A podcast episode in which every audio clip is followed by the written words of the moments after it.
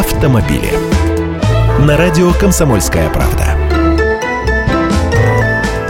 Здравствуйте, я Андрей Гречаник. Выплаты за ремонт автомобиля с 1 декабря рассчитываются с помощью обновленных справочников ремонта по ОСАГО.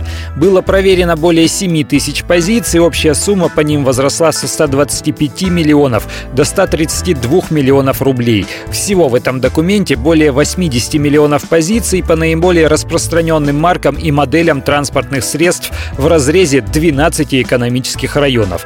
То есть на запчасти в Москве и в Омске ипотеки выплатят разные суммы. Зачем я все это говорю? Теперь стоимость запчастей увеличилась на 5-7% по сравнению с предыдущим изменением в мае. Вроде валюта с тех пор не дорожала, но цены на запчасти продолжают расти. Пострадавшим в ДТП актуализация справочников дает возможность получить справедливый расчет объема страховой компенсации. Собственно, решить ту проблему, которая из года в год очень нам надоедала.